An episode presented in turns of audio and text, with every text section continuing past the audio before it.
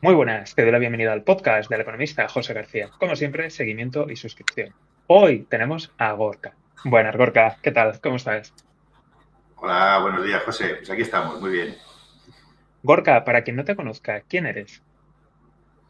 Bueno, eh, pues soy uno de los emprendedores que hay en, en Bilbao, digamos, eh, que estos últimos años pues he intentado, pues, con mucho esfuerzo, pues lanzar varios proyectos, eh, sobre todo enfocados al mundo digital y pues eh, la labor ardua que, que es el emprendimiento, ¿no? Con todas las trabas eh, que hay, beneficios y, y con todas las cosas buenas y cosas malas, como se suele decir. He fundado un par de empresas en los últimos años, una todavía sigue funcionando, hemos llegado a los veintitantos empleados y ya llevamos varios millones de euros facturados, y otra, pues lamentablemente después de tres años, eh, la tuvimos que, que cerrar el año pasado, ya que no llegábamos al break-even y pues eh, no conseguíamos rentabilizarla. Era, estábamos relacionados con la inteligencia artificial y siempre intentando, pues eso, estar un poco en la, en la cresta y aprovechar estas nuevas tendencias que existen. Genial, Gorka. Luego te preguntaré por, por las dos empresas, tanto por la que cerraste como con la que aún continúas. Pero, ¿cómo llegaste a, a este punto? Es decir, o sea, ¿siempre te ha gustado el emprendimiento? ¿Cómo te has formado? ¿En qué has trabajado? Cuéntanos un poquito, por favor. Bueno, yo sobre todo siempre he tenido una mentalidad emprendedora. De, a ver, yo estudié empresariales, que la gente dice, va, pues estudias empresariales, pues cuando acabas ahí, que parece que no tienes muy bien las ideas claras, ¿no? Es una carrera un poco genérica, o bueno, cuando yo la empecé, que era pues, principios de los dos mil, finales de los noventa, que ya tengo mis años, pues siempre estaba orientada, pues es un poco eh, a que, pues oye, pues no tengo muy seguro qué hacer, pues acabas ahí. Yo siempre había tenido esa, esa idea detrás de, pues, de la oreja, siempre me ha estado rondando el, el crear o generar algo propio, digamos, y lo que estaba esperando es encontrar justo pues algo adecuado y que el cual pues pusiera, pudiera tener futuro, ¿no? Y pues allá fue con treinta y ocho años que de repente pues vi un modelo de negocio que se podía igual decir, oye, ¿por qué esto no lo llevo yo haciendo unas mejoras y unos nuevos enfoques y, y darle una nueva visión más adecuada a los tiempos que corrían? Por entonces estamos... Entonces, dos mil dieciséis es cuando eh, pues, eh, fundamos la primera startup y básicamente porque encontré un modelo de negocio que yo creía que nos iba a poder dar buenas satisfacciones, y es lo que ha estado pasando estos años, ¿eh? Sobre todo encontrar el momento adecuado, que muchas veces es complicado, o muchas veces no tienes ideas, no hay mercado, muchas veces hay mercado pero no tienes ideas. Parece que es como lo de comprarse una casa, eh, tener hijos, parece que nunca llega el momento adecuado, ¿no? Pero muchas veces, pues eh, de repente pues te levantas un día y parece que lo has encontrado, te viene la inspiración divina, por decirlo de algún modo, y al encontrar algo que ya me llamaba, pues esa inquietud que siempre había estado más o menos latente Eh, mí, pues de querer siempre pues, hacer algo en mi nombre y llevar adelante, desarrollar cosas, pues ahí lo, lo dimos eh, origen en dos mil dieciséis. A nivel de formación, eh, es una constante formación. Eh, un emprendedor tiene que estar en continuo aprendizaje, digamos. Como te quedes estancado, al fin y al cabo el mercado llega, te pone en su lugar. Entonces, yo sí que he estudiado en mi vida, no es algo que nunca me ha costado, es más, sí me gusta estudiar. A mí, si me pagaran un sueldo por estudiar, me tiraría toda mi vida estudiando, pero sobre todo a raíz de que ya empezamos a crear la primera empresa es cuando mmm, tuve que empezar a formarme en ciertas áreas imprescindibles hoy en día, pero que, claro, eh, no puedes saber de todo. Aquí o te especializas en algo o te especializas en, en otras cosas. Entonces, descubrí el mundo digital y es cuando empecé con formaciones relacionadas con el mundo digital, pues desde aprender un poco de S E O, eh, aprender un poco a llevar campañas, aprender un poco el tema de community manager, llevar tus redes y, pues, temas. Luego ya fuimos más adelante, pues, temas de, de la eh, publicidad programática. Pues yo soy siempre también fan de conocer y probar, ¿no? Tampoco, hombre, siempre en la medida de lo posible. No hemos tenido tampoco aquí grandes presupuestos, ni somos una corporate que digas, pues, ah, tengo un presupuesto, nacimos, porque aquí la empresa la montamos entre tres conocidos poniendo un pequeño capital, no teníamos ningún respaldo, ningún fondo, ni ningún corporate, ni nada, y básicamente fuimos creciendo, reinvirtiendo. Entonces, sobre todo, muy importante a lo que es la formación continuada. No paran de salir cosas nuevas, no vamos a saber de todo, pero por lo menos estar en la cresta de la ola, yo lo veo muy necesario en estos tiempos que corren, porque te quedas obsoleto enseguida. ¿no? Y esa formación continua yo siempre... Es más, yo en los últimos cinco o seis años eh, no hay año que no me haga un máster, un posgrado, dos eh, cursos, píldoras eh, más específicas, pero con ese afán constante de, de seguir formándome. Y es algo que lo tengo ahí y seguirá, seguirá latente y seguirá que habrá que cumplirlo, ¿no? Pero yo encantado, ¿eh? No, no es algo que me, que me disguste. ¿Y cómo te formas? Pues siempre estoy mirando pues pequeños pues pequeños másters, pequeñas píldoras, siempre estoy un poco, pues ya te digo, la venada me da, pues cuando acabo uno siempre empiezo a mirar otro, siempre hay cosas que me llaman la atención, ¿no? Y un poco pues eso, eh, trabajando en el mundo digital no paran de salir nuevas cosas eh, o, o simplemente actualización de algo ya que esté un poco obsoleto. Es un continuo reciclaje, yo enseguida estoy mirando formaciones aquí y allá. Aprovecho muy mucho también, o intento aprovecharlo en la medida de lo posible, los créditos Fundae, obviamente para eso están, pues teniendo trabajadores, pues obviamente muchas veces y muchas empresas despilfarran esos recursos y yo sobre todo intento utilizarlos para bien, para formarme a mí mismo, al equipo o a alguien que, que tenga una necesidad de formación. Pero ya te digo, todos los años, aunque sea rascar aquí pequeñas píldoras, eh, pequeños cursos que no tengan que ser un, un desembolso económico, dejo de hacer máster en Oxford, tampoco es plan, no me da la vida, pero hoy por hoy con el desarrollo que ha habido de formación online hay muy buenas formaciones a, pre- a precios muy asequibles. Entonces, ¿alguna que, que pueda recomendar? Eh, pues me funciona un poco de todo lo que quieras, ¿no? Yo ahora estoy un poco con inteligencia artificial, que es lo que está en la cresta, ¿no? Un poco con inteligencia artificial generativa y todo esto, estoy un poco, estoy metido justo en una píldora de estas formativas. Pues recomendar, pues te puedo recomendar pues desde la I S, que tiene buenas píldoras, eh, ahí, estu- ahí estuve haciendo temas de innovación, etcétera. Y ya, sobre todo, se han adaptado muy bien ciertas empresas a, a los nuevos tiempos, dan píldoras a unos precios asequibles y pues... Eh, poco formaciones específicas para lo que necesites en ese momento. Está claro que no nos vamos a hacer médicos de familia, intentando hacer cursos de estos, pero un poco nos podemos orientar. Pues yo que sé, pues tengo un problema con el growth, pues que quiero potenciar esto, pues me puedo meter y analizar un poco ese tema. Eh, la innovación, quiero innovar, me puedo meter a dar unas pildoritas de innovación. Yo creo que I S, Universidad de Deusto, hay muchas entidades que han sabido pildorizar bien esto y, y obviamente luego tienen un un trasfondo con unos buenos profesores, que eso también hace mucho, ¿no? El quién te lo transmite no es lo mismo que te transmita, pues, eh, que estás en misa y o, aguantando el sermón, a que ya te incentiven o, o te den un, una buena transmisión, que es lo que al fin y al cabo es lo que busca un buen estudiante, ¿no? Que te transmitan bien las cosas para que le cojas, pues, más cariño o afecto y más ganas de, de seguir profundizando en el tema. Qué bueno. Eh, me gustaría preguntarte ahora por tu proyecto actual, y luego que nos cuentes un poco lo que pasó con, con otra empresa. Y, pero sobre todo vamos a hablar ahora de, del proyecto actual, que creo que es con el que emprendiste y el que actualmente aún mantienes, ¿verdad? Correcto, así es. Allá por dos mil dieciséis, ya te digo, cuando encontramos una idea, eh, me junté pues con mi actual socio, Mario, eh, y... Y vimos un nicho de mercado, sobre todo, ¿no? Eh, una parte o un punto de partida, eh, ¿por dónde empezar? Porque aquí siempre, no, a todos nos gusta pues, eh, sacar un negocio, pero dices, ¿por dónde empiezo? ¿No? ¿Dónde está mi cliente? Y encontramos una idea de negocio muy buena, estábamos trabajando los dos en una corporate y vimos una oportunidad de negocio, ¿no? Conociendo ya el, el negocio. Y ahí em, empezamos por dos mil dieciséis, empezamos dos personitas, ya luego empezó el tercero, empezó, es un negocio que empezó a funcionar, al fin y al cabo nos dedicamos a tratamiento de datos. Y era un negocio que por entonces, pues ahí empezaba pues, el tema del Big Data, estaba empezando pues dos mil quince, dos mil dieciséis, ya empezaba ya a hacer ruido, ya parecía pues, que salían cositas, el tema, el tema de, de dar ese valor del dato, esa utilidad del dato, y empezamos a generar un negocio basado en datos, que obviamente que luego se desencadenó en, en, en traernos esos potencial que luego tiene el dato y, y cómo se puede explotar y sobre todo sacarle valor, ¿no?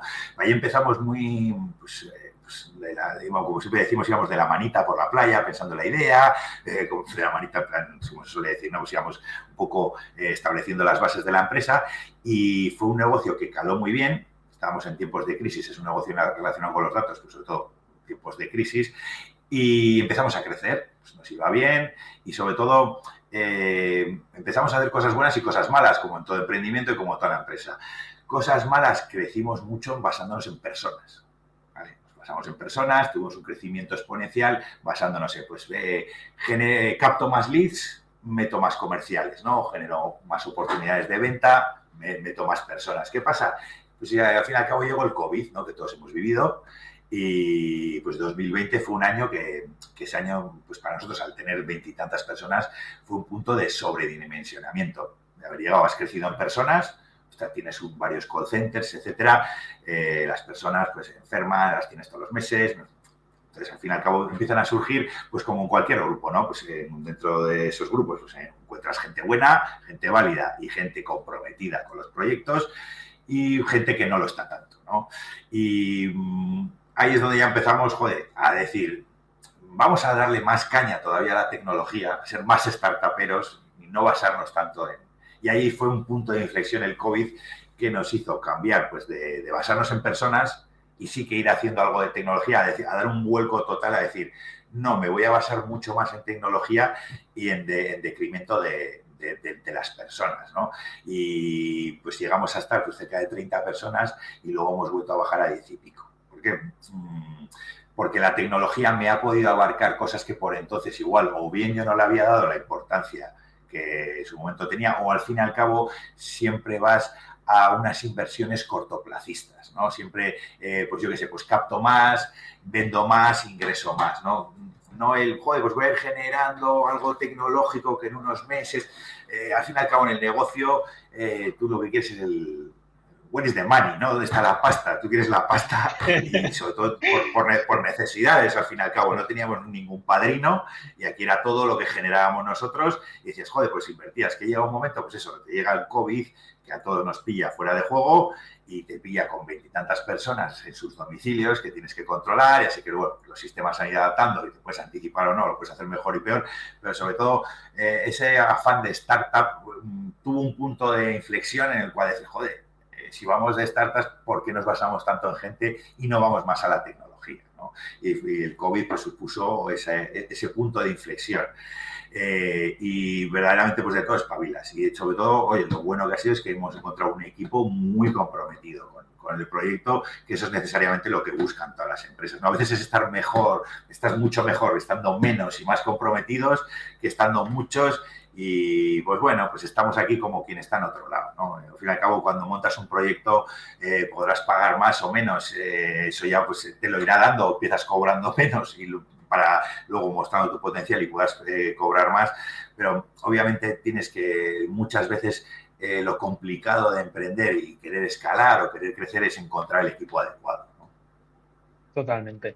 Me gustaría preguntarte, ¿cómo conseguisteis los primeros clientes? Uh-huh.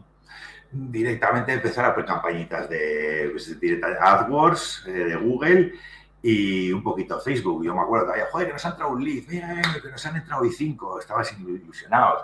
Ah, empezamos, venga, llámale a este. Había un tratamiento mucho más personalizado, estábamos dos, tres personas eh, y, y dábamos un mimo al cliente de la leche. Ya cuando empiezas a escalar y ya empiezas, pues, cada uno, en vez de atender que tenías al día cinco o diez, ya empiezas a tener eh, treinta, cuarenta. Entonces, ya tienes que empezar a o, automatizar y dar un servicio más industrializado, o es muy difícil dar una personalización con, con volúmenes, con negocios de, de volumen o a gran escala. Y eso es un poco lo que nos pasa a nosotros. Nosotros empezamos con muy pocos clientes, empezamos a cerrar muchos acuerdos con portales financieros y tampoco era plan de morir de éxito y de repente de tener, pues, eso, diez leads al día, tener dos mil en un día. O sea, hay que saber también, eh, hay que gestionarlos, hay que darles cariño, hay que rentabilizarlos. Entonces, eh, las primeras campañas, ya te lo tenemos todavía a la memoria, ya con una hojita pequeñita que estamos, hostia, que nos han entrado cuatro leads, venga, llama tú a este y a este. O sea, una ilusión de la leche, pero sabemos que al fin y al cabo la captación, eh, todo hay que echarle billete, ¿no? Pues tienes que ir a hacer unas campañitas, intentar captar y al fin y al cabo nuestro servicio, pues, es un servicio muy relacionado con el financiero y que estamos muy a la orden del día y nos fue fácil, entre comillas, eh, empezar a captar y empezar a escalar ese negocio, pues sabíamos dónde estaba ahí nuestro cliente. Sobre todo si identificas bien dónde está tu cliente y lo vas a poder encontrar. Es un trabajo muy importante también para... para el emprendimiento. Hay que eh, fundamentar muy bien, muy bien las bases y definir dónde está tu cliente. No, si no, está en Facebook, está en, tal, en Facebook la gente está en lo que está. Ahora luego se ha llevado mucho el TikTok, ha cambiado mucho. Sí, los clientes están ahí. Lo que pasa que eh, la circunstancia en la que el cliente está en un entorno o en otro cambia mucho. Y según lo que vendas o el servicio o producto que vendas, hay que saber también cómo se entra la gente. Porque tú estás tan, a todos nos agobia que nos estén bombardeando con, con, con anuncios tras otro. Venga, parece que solo te están anunciando y al fin y al cabo mira, y te vas de la aplicación. Entonces, eh, haciéndolo un poco con cabeza, eh, clientes hay, pero eso, sabiendo dónde los tienes. No tirando a todos los lados, como hace mucha gente. ¿Y cómo identificasteis tan pronto vuestro cliente? Sí, a ver, nosotros ya veníamos con un expertise, ya te digo, nosotros habíamos visto un, un problema que existía y al fin y al cabo, pues sabíamos que todo, pues ya la gente todo lo pedía online. En dos mil dieciséis ya toda la gente pues tenía en tu dispositivo, eh, la gente puede pedir un préstamo metiéndose en el metro, ¿no? Entonces a nosotros nos interesaba la gente que pedía un préstamo y era rechazada. rechazada por motivos pues, de estar en Asnef o los ficheros de morosos, y ahí es donde nosotros eh, intermediamos y dábamos una solución a esa gente. Primero identificar el problema y luego solucionarlo. Entonces, para nuestro producto, al core del negocio, era muy sencillo. Pero muchas veces, eh, yo que he visto otros, con la segunda startup nos pasó, es complicado llegar a donde está tu cliente.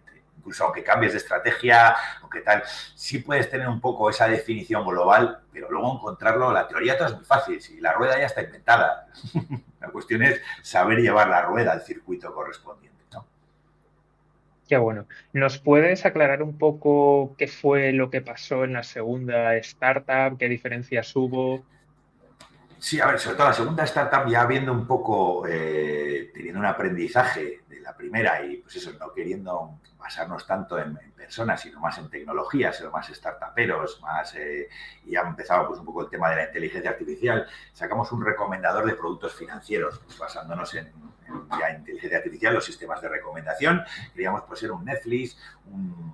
pues un recomendador, pues en función a las circunstancias de solvencia de cada uno, pues no es lo mismo tu situación que la de tu vecino. Tú puedes tener unos ingresos, una situación, un estatus, unos gastos que no son los mismos que el que tienes enfrente. El que tienes enfrente te puede decir, joder, vete aquí que tienes un, un producto de la leche, producto de la leche para ti, pero no para él, ¿no? Entonces, intentamos... Eh, sacar algo muy, pues eso, mucho más eh, tecnológico, por decirlo de algún modo, basándonos en, en estos sistemas de recomendación, y ahí empezamos a entrar en un mercado un poco eh, complicado. Eh, empezamos a hablar con corporates y las corporates se mueven muy lentas, pero muy lentas. Muchas reuniones para avanzar y las startups necesitan enseguida cuajar negocio, porque si no tienes ingresos, básicamente te, te acabas muriendo. Entonces, ¿qué nos pasó? Que sí, que íbamos, encontrábamos, pero un, nos metimos en un mundo que se movía demasiado, demasiado despacio para lo que queríamos. Y esa ralentización, sí, estás todo el día, joder, qué bien, estoy con los grandes, pero los grandes, lo mismo están contigo con ocho más.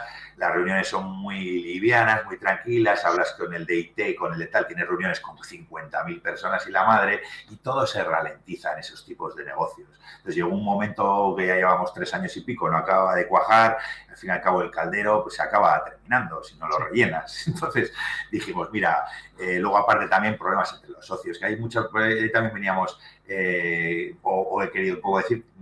Cuando he dicho el equipo, es muy complicado encontrar un equipo que realmente, pues, eh, joder, esté dispuesto a por una idea no cobrar dos meses, por ejemplo, por ponerte un ejemplo, que me, eh, hacer esfuerzos. La gente sí es muy fácil eh, emprender con un sueldo detrás, eso lo hace cualquiera. Joder, por eso hay una cosa que se llama también funcionariado, ¿no? Que te dejan ir ahí, te ponen un sueldo y te pones a currar o a trabajar en el desempeño, lo que quieras.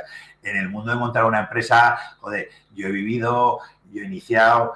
Y he estado meses sin ver ni un duro, hablando mal y pronto. Y son, son circunstancias complicadas. No cualquiera puede estar apto para vivirlas. La gente enseguida piensa en su, lo suyo, mi culo lo primero, que es totalmente eh, aceptable, pero mmm, en cierto modo no comparte esa actitud emprendedora en, en apostar todo por algo por lo que crees, ¿no? Entonces, yo también ahí tuvimos un problema con una de las socias, que se desvinculó y solo venía para lo que le interesaba, solo llamaba pues para los temas. Oye, y esto no monetizamos ya, esto ya tenía más valor. Eh, sí, pero seguimos con esfuerzos. ¿Dónde estás tú? No sé, eh, volvemos a ver que encontrar personas que cuajen es muy complicado. ¿Teníais algún pacto de socios? Sí, eso siempre son todas las hemos hecho y me parece que las eh, cosas hay que tenerlas claras desde el primer momento y sobre todo, pues eso, si están refrendadas por escrito, mejor. Aquí no es el donde dije, digo, digo, Diego, o antes era esto porque había que estar. No, no, aquí por lo menos un, ya sé que hay que tener dos dedos de frente y sobre todo volvemos a lo mismo. Es un, importantísimo con quién te juntas. Es peor que un matrimonio, una asociación. Al fin y al cabo, para montar algo.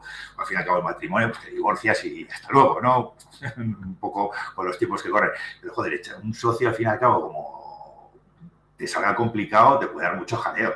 Entonces, puede hacer incluso pues tener que cerrar la empresa, pues porque no ves el apoyo necesario eh, y al fin y al cabo, pues dices, joder, pues para esto ya lo hago yo solo. Porque si vienes a sumar y al fin no sumas y lo que haces es restar, pues para restar ya está el gobierno, está todo, están los impuestos que nos restan por todos lados. Entonces, eh, prefiero estar solo que mal acompañado. Esa es una buena frase, ¿no? Sí, totalmente.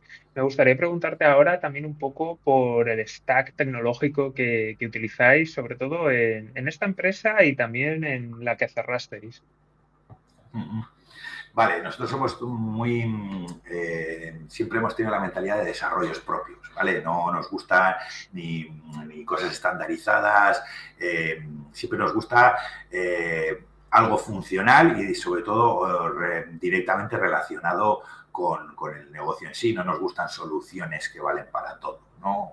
Puede ser como, por ponerte un ejemplo, es el típico, pues usa mi, mi HubSpot, que el HubSpot es maravilloso. Lo que, yo siempre, desde el principio, dentro de nuestras posibilidades, siempre fuimos de desarrollo propio a hacer nuestras propias E R Pes basadas en Odoo, con nuestros propios procesos, nuestras propias automatizaciones, y que lo nuestro fuese adquiriendo el valor que nosotros le dábamos, no el que nosotros compremos para darle, sino siempre hemos intentado todo el staff tecnológico desarrollarlo a medida.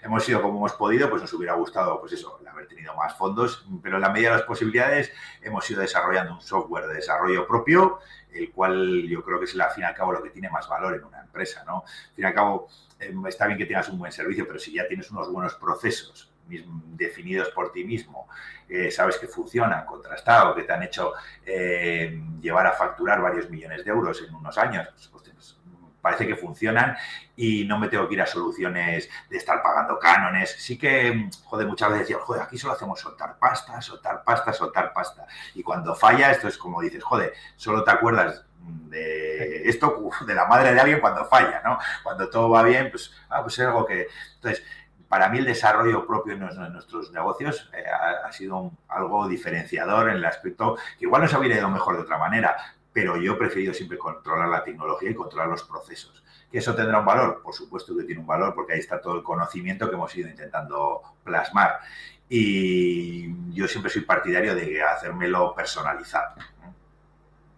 ¿Puedes compartirnos algo más? Porque has comentado Hadoop, eh, ¿qué otras tecnologías...? Eh, Ah, nosotros, básicamente, ya te digo, nosotros usamos mucho, eh, sí que empezamos mucho con, cuando dimos el, el tema del Big Data y todo esto, sí que empezamos a hacer más análisis de datos, utilizamos eh, RStudio, como utilizamos, teníamos, eh, pues, al fin y al cabo tenemos una base de datos de un millón de usuarios actualmente, que, bueno, no es mucho, pero bueno, comparado con quién, pues sí que es una significativa que tengas un millón de usuarios en una base de datos en seis años. Pues bueno, hay empresas que ya les gustaría, otras, no me, estamos hablando de las grandes, pues eso, entonces eh, intentamos eh, todo lo que veíamos aplicar. Eh, ya te digo, cuando empezamos con el Big Data, hacíamos muchos análisis, incluso sacamos eh, el país más moroso de España, nos dio cerca de Ibiza. Cogíamos todos los clientes, todas las interacciones y digo, pues mira, pues igual es que la gente se gasta más en fiestas, se endeuda más, lo que fuera, y nos fue, nos resultó curioso que es el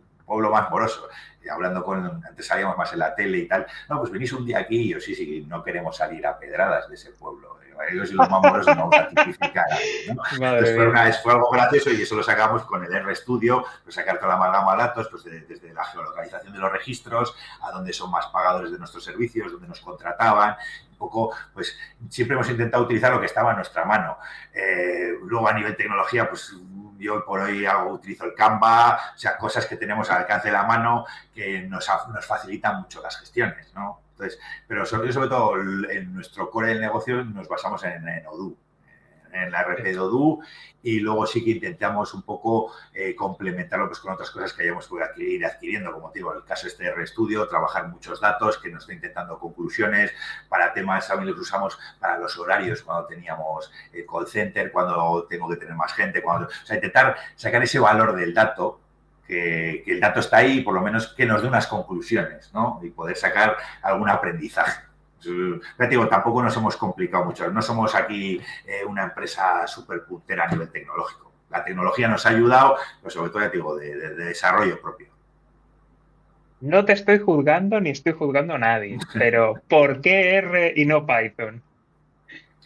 A, a ver, es por la que nos enseñaron en la universidad. Yo no soy técnico, ah, vale. ¿eh? Yo, vale. yo cuando hicimos el máster de hicimos el máster de Big Data, bueno, bueno, luego a ver, RStudio, luego la programación de todo el tema está basada en Python y todo esto, ¿no? O sea, yo cuando fuimos a la Universidad de Deusto, que me acuerdo del control ce, nosotros solo dábamos a, a, a, lo, a las premisas y avanzábamos adelante los ejercicios, ¿no? Volvíamos al módulo de negocio. Yo no soy técnico. Lo que vi es un poco el tema de programación, para saber un poco es, yo no sé programar, no, no es algo que, joder, si tuviese otra vida, si tuviese mucho más tiempo, pues igual sí me metía, pero es una cosa que me da mucha pereza ahora empezar. Prefiero saber lo que hay y es un poco lo que la idea con la que hicimos el máster de Big Data, ver desde la perspectiva de negocio, pero yo siempre voy con mi científico de datos, yo no me meto si no está el científico, o sea, yo te puedo dar conclusiones contra el negocio, pero no me meto a picar datos. Y RStudio es por el programa que dimos allí. Simplemente es como te digo, como si en I S me enseñan otro programa, pues es el que uso porque es el que veo.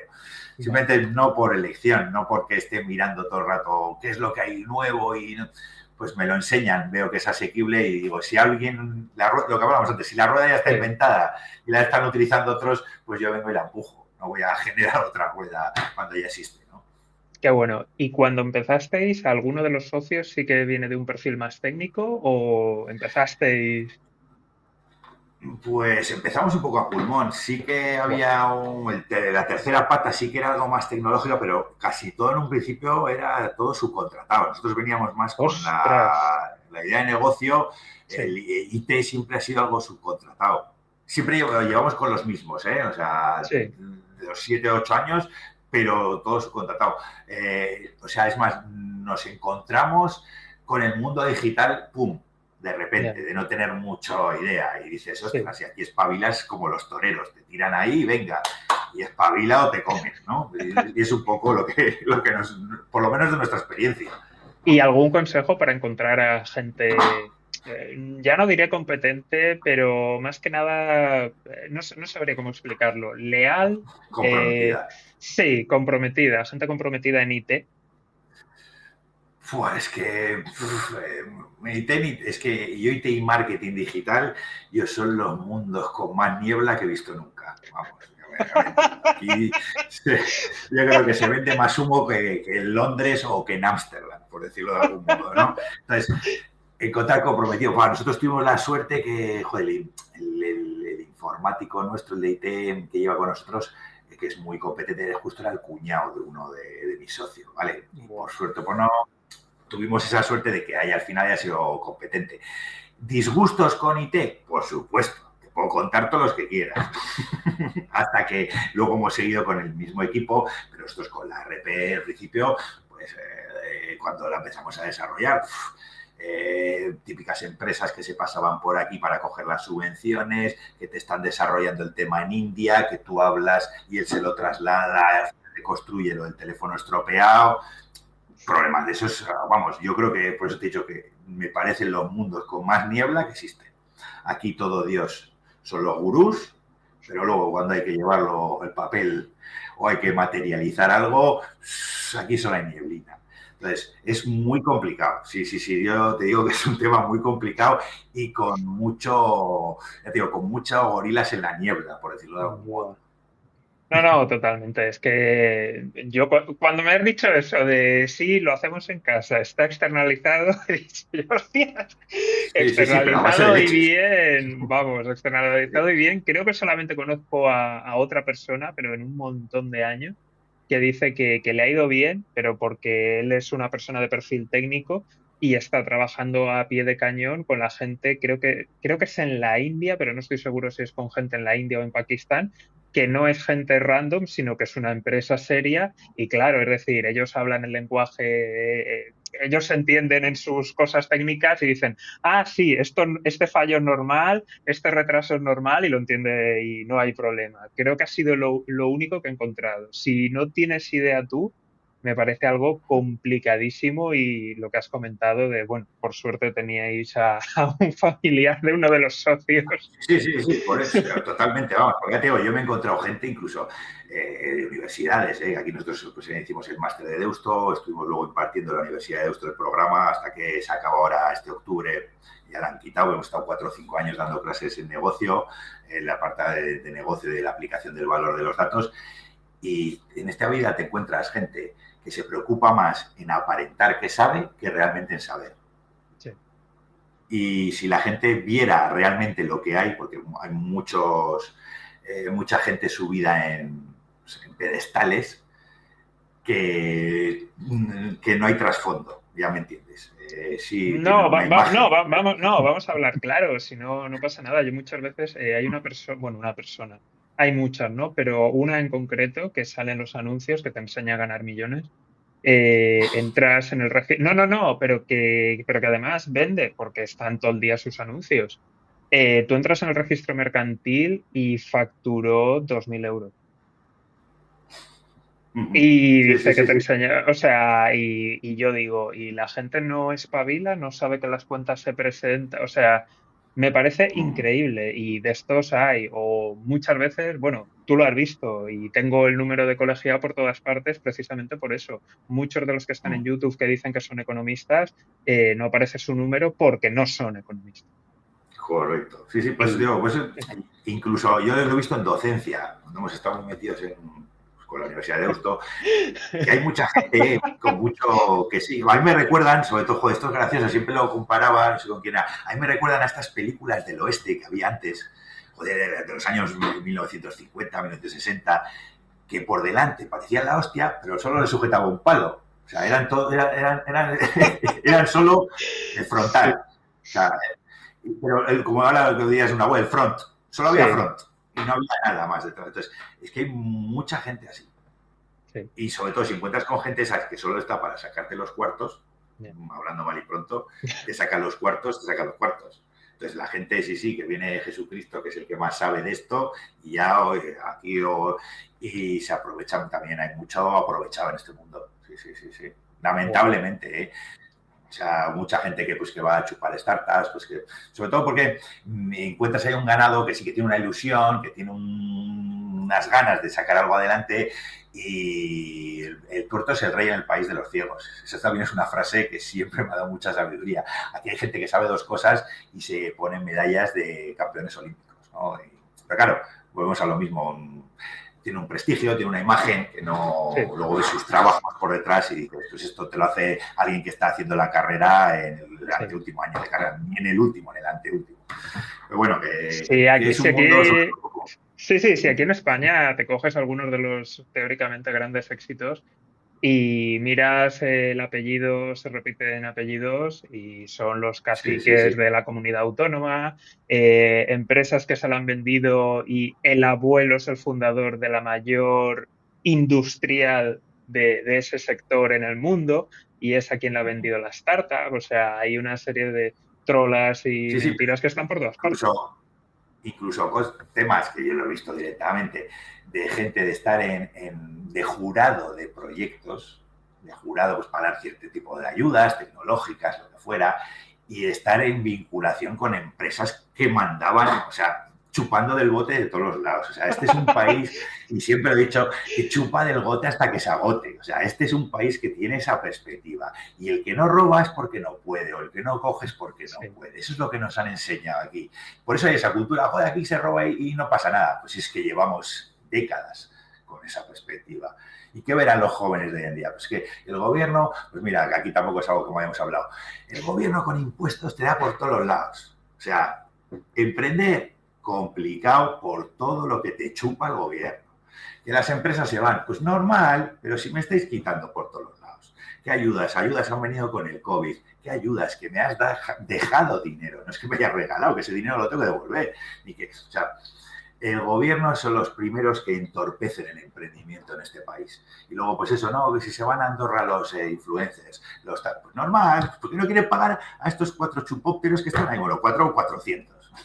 No, totalmente, no, no, totalmente, y sobre todo es algo que yo también lo digo de mucho en el sector startup, que van de liberales, de oh sí, maravilloso, y luego realmente miras, están chupando de ENISA, están recibiendo un montón de subvenciones, tienen a la mitad de la plantilla becarios, se pasan por el forro la normativa laboral, tienen todo lleno de falsos autónomos, en fin, terrible, y luego encima sí, sí, dejan sí, sí. endeudamiento, han colocado la basura a alguien, sobre todo algún familiar o algún fondo extranjero y ya está. Es como el de WeWork, que lo deja hundido, se pule cien mil millones, diez mil millones, no sé cuántos miles de millones se, se ha fundido el de WeWork y se va a millonario.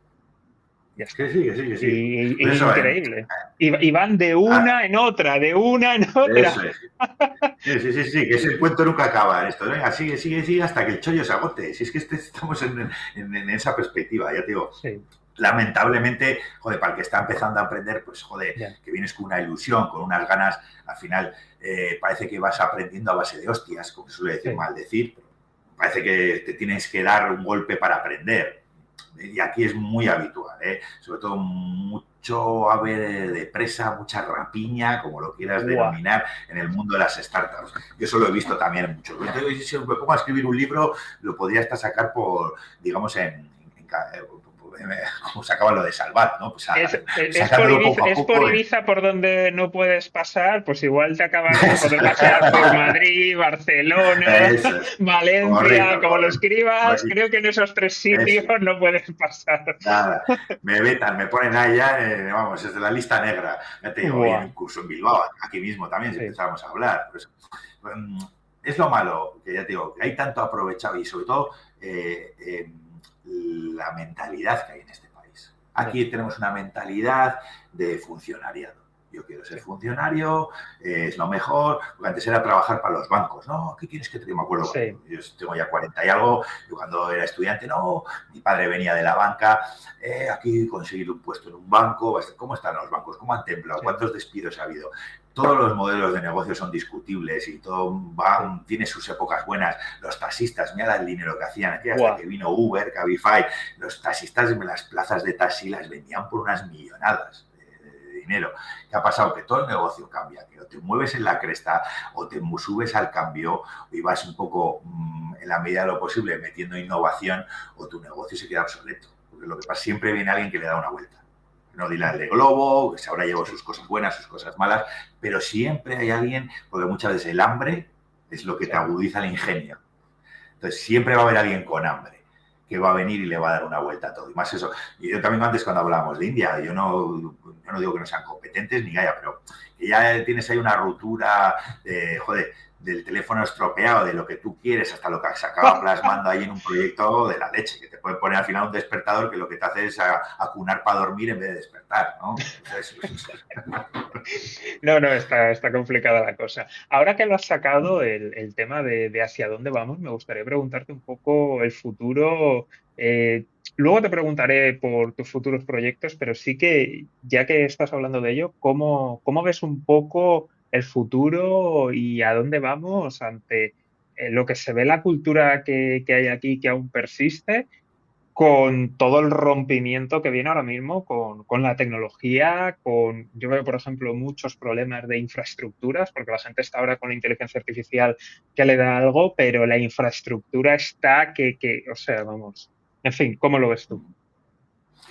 Bueno, yo creo que vienen cambios bastante con bastante rock and roll, ¿no? Y aparte van a venir con un entorno socioeconómico bastante complicado.